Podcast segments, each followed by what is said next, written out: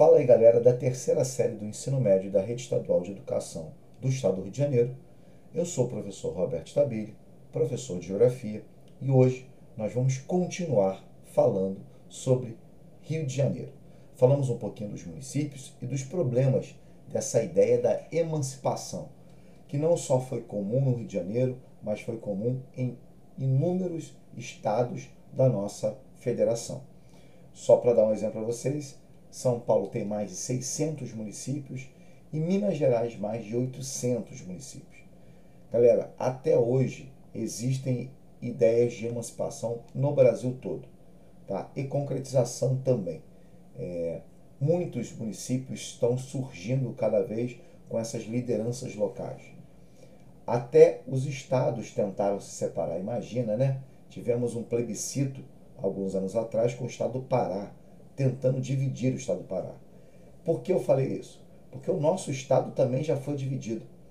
Logo depois que o Rio de Janeiro deixou de ser a capital, que nós fomos a capital do Brasil durante muito tempo. Tá?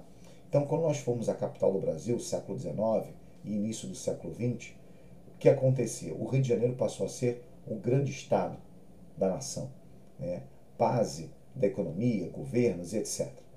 Entretanto, em 1960, o governo JK resolveu transferir a capital para o centro-oeste do Brasil. Tinha algumas finalidades. Né? Primeira finalidade era levar a capital mais para o interior, evitando conflitos e a capital no litoral ficava muito vulnerável.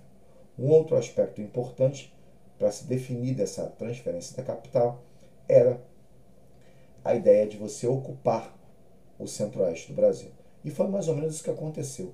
Tá? A tendência de ocupação do centro-oeste, saindo a população que sempre se concentrou aqui no litoral. O exemplo é a própria cidade do Rio de Janeiro, que hoje tem aproximadamente 7 milhões de habitantes. Somente a cidade, tá, galera? Então, também uma, uma observação muito importante para a gente entender aqui no nossa, na nossa conversa, no nosso podcast.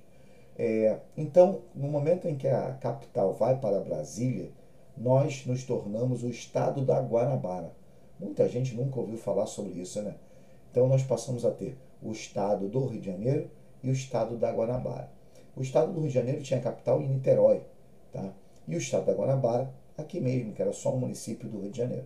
Consequentemente, galera, é, depois de alguns anos, não se tornou viável manter uma, um outro estado e, claro, é, anexar o Rio de Janeiro ao Estado do Rio de Janeiro, que é a realidade, né? essa integração.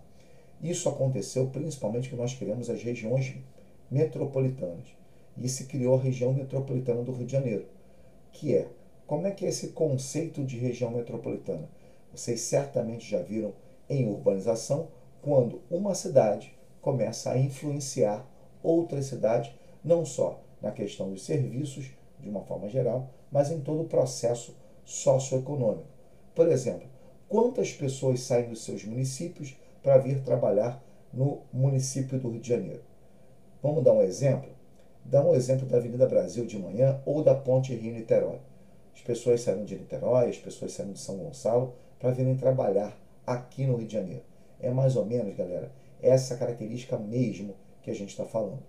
O processo é simples para mostrar que o Rio de Janeiro passou a ser uma área de grande influência. E por isso também nós passamos a concentrar uma grande parte da população. E sabe como é que é o nome disso? O nome disso é, é macrocefalia urbana. É quando a população se concentra em uma única cidade. Imagina o seguinte: só no Rio de Janeiro eu tenho 16 milhões de habitantes no Rio de Janeiro todo, né, no estado do Rio de Janeiro. E na capital, ou seja, na cidade do Rio de Janeiro, nós temos 7 milhões. Ou seja, quase é, 40% da população está em apenas um município. São 92, mas um município concentra 40% da população. Essa é a característica fundamental dessa formação, não só da região metropolitana, da região que caracteriza o Rio de Janeiro e influencia outras cidades. Por quê? Por causa dos serviços, do comércio, é, das atividades econômicas que são fundamentais aqui. Galera, prazer muito grande. Fiquem atentos aos próximos podcasts. Nós vamos falar um pouquinho das regiões do Rio de Janeiro. Um abraço a todos. Até a nossa próxima conversa.